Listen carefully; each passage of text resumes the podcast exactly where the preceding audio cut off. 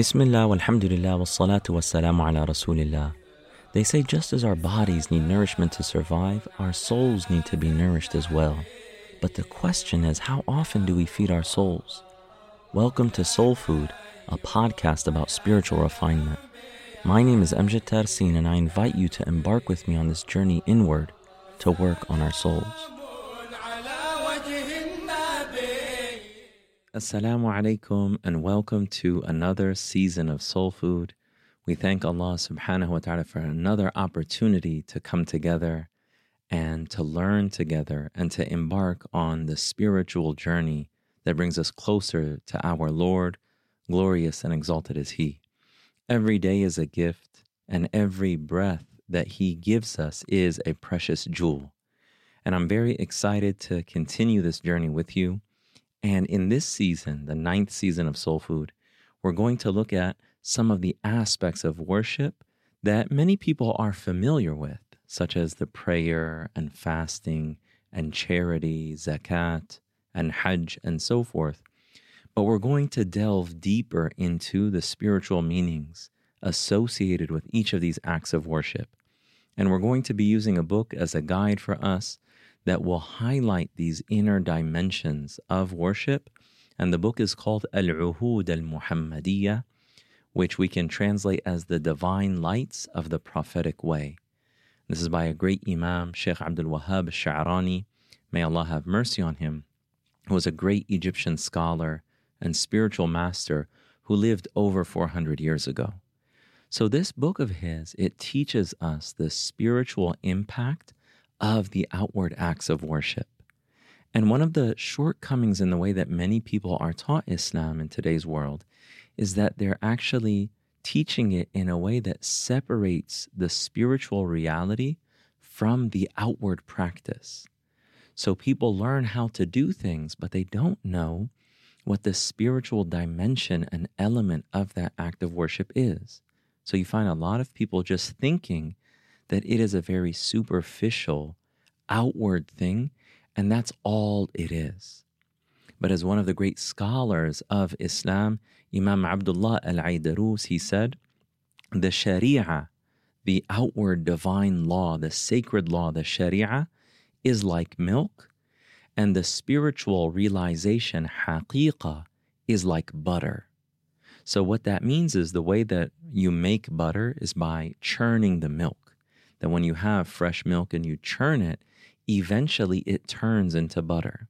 So he's saying that the Sharia, the outward commandments of worship, is like milk, and the spiritual realization, tasting the spiritual sweetness, is like butter hidden within the milk. So you find the realities of nearness to Allah and love of Allah and having this beautiful spiritual experience, the sweetness of faith in the outward acts of worship when you do them properly. And that's what we want to focus on this season. And in this opening episode, we're going to look specifically at the salah, the prayer. So we're going to cover the centrality of the prayer, the importance of the salah, and how the prayer purifies us. And lastly, we'll end with the beauty of sujud, of prostrating. So after believing in Allah and His Messenger, nothing is more important than the salah. Nothing is more important than the prayer. But sometimes people only learn about the outward aspects, and they're not taught about the inward reality of the prayer. That they think that the prayer is just moving, saying a few different things, bowing up and down, going into prostration, and that you just do it and you get it out of the way. But prayer without presence of heart is like a body without a soul. It's dead. And all of worship is meant to bring our hearts to life and be truly connected to Allah subhanahu wa ta'ala. And Imam al-Sha'rani, he shares some hadiths of the Prophet sallallahu alaihi wasallam that are meant to encourage us to have presence of heart, that help us access the reality of the prayer. The Prophet ﷺ said, أول ما يحاسب به العبد يوم القيامة الصلاة فإن صلحت صلح له سائر عمله وإن فسدت فَسَدَ سَائِرُ عَمَلِهِ.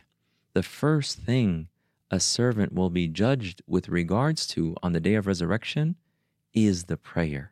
The Prophet ﷺ says, if it is sound, the rest of his deeds are sound. But if it is ruined, the rest of his deeds are ruined.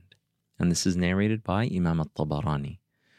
So this shows us the centrality of the prayer and that it is meant to impact every other action that we engage in for our Lord subhanahu wa ta'ala.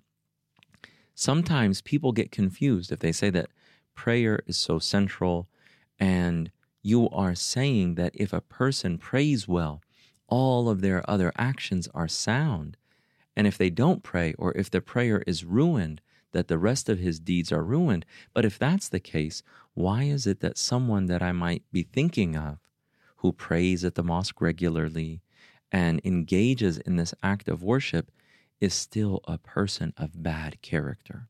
We might be thinking of someone like that. Someone prays all the time, but they still have bad character. They wrong other people. They are arrogant. They look down on certain people. And what that means is that that's a sign that the person hasn't truly accessed the reality and essence of the prayer, that they just have the outward form perhaps, and that there's a reality of salah that they have not yet accessed, because the reality of the prayer transforms us.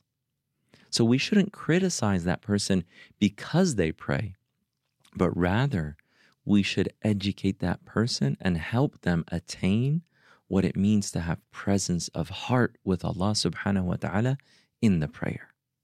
There's another profound hadith from the Prophet in which he says, sallallahu alayhi wa sallam, "La imana liman la amanata lah." A person who is not trustworthy has no true faith. "Wala salata liman la tuhura lah." And a person who has not purified himself, i.e. wudu, his prayer is not valid. وَلَا دِينَ لِمَنْ لَا صَلَاةَ لَهُ. This is really important. And that a person does not truly have religion without the prayer. If a person doesn't pray, then they don't really have any element of the religion. And then he says, sallallahu alayhi wa sallam, إِنَّمَا مَوْضِعُ الصَّلَاةِ مِنَ الدِّينِ كَمَوْضِعِ الرَّأْسِ مِنَ الْجَسَدِ. Truly, the prayer's significance to one's religion is like the significance of the head to the body. A person can't live if their head is separated from their body. That prayer to your religion is like your head in relation to the rest of your body. Without it, we cannot access the fullest beauty and reality of this deen. This brings us to the next point, how the prayer purifies us. Over the course of the day, we make many mistakes.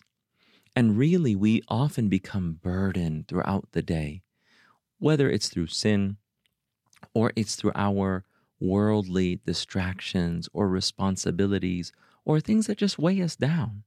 That's natural. And our hearts often become covered with rust. And we have worries and things that build up. The prayer is meant to purify us. The prayer is meant to be a means where we are supported by Allah subhanahu wa ta'ala. We are assisted by Him, that we are able to take our problems before Allah subhanahu wa ta'ala, and He uplifts us. And when we stand in prayer before Him and we are showered with His mercy and blessings, that becomes a means of strength for us.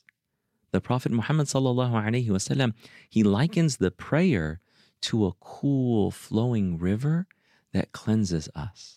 He says in a beautiful hadith, أَرَأَيْتُمْ لَوْ أَنَّ نَهْرًا بِبَابِ أَحَدِكُمْ يَغْتَسِلُ فِيهِ كُلَّ يَوْمٍ خَمْسًا مَا تَقُولُ ذَلِكَ يُبْقِي مِنْ دَرَنِهِ. That if someone had a river at his doorstep and he washed himself therein 5 times each day, how much filth would remain on him? And the companions, they said, O Messenger of Allah, the person would have no filth remaining on him. If someone washed in a cool flowing river 5 times a day, they'd be completely clean.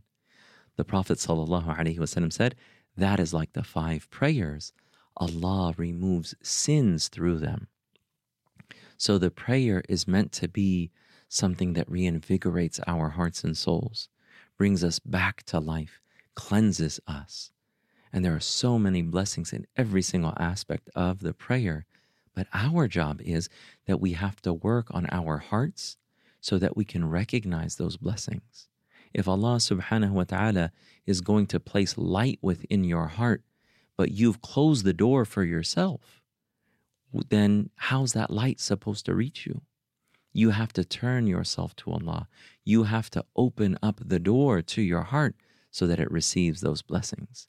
And one of the greatest ways to do that is in the sujud, in the prostration. And that brings us to the final point, the beauty of sujud.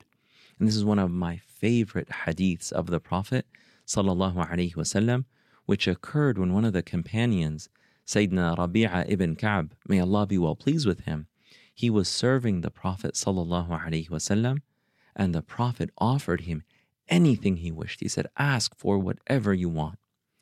And Sayyidina Rabi'a, he said, I ask you for your companionship in paradise. Now, think about that for a second. Where is the Prophet ﷺ going to be? He's going to be in the highest firdaus, the highest level of paradise. He will be granted the greatest place with Allah subhanahu wa ta'ala. So Sayyidina Rabi'a, he says, I want to be with you in your company in paradise. So what does the Prophet ﷺ say to him? فَأَعِنِّي عَلَى نَفْسِكَ بِكَثْرَةِ السُّجُودِ. Assist me over your nafs through abundant sujud, making sujud a lot. If you want to be with me in paradise, then what I ask of you in order to prepare yourself to receive that highest honor and gift from Allah, is that you perform sujud abundantly. So in the sujud, in the salah, which obviously the sujud is a part of it, we prepare ourselves for Allah's immense gifts that Allah gives us and could give us and might give us in the next sujud that we perform, gifts beyond our wildest imagination. So through this act of sujud, we are making ourselves available to receive the greatest gifts from Allah subhanahu wa ta'ala. And sujud itself, that actual action of taking our most honored part of our body, our face, and placing it all the way down on the earth, it is a manifestation of worship and love and complete submission to Allah subhanahu wa ta'ala. It is a profoundly beautiful act of worship.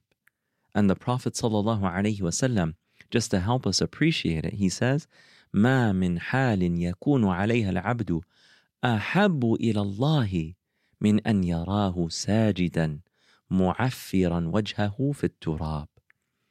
He says, sallallahu alayhi wasallam, there is no state of a servant more beloved to Allah than when Allah sees the servant in prostration, planting his face in the earth.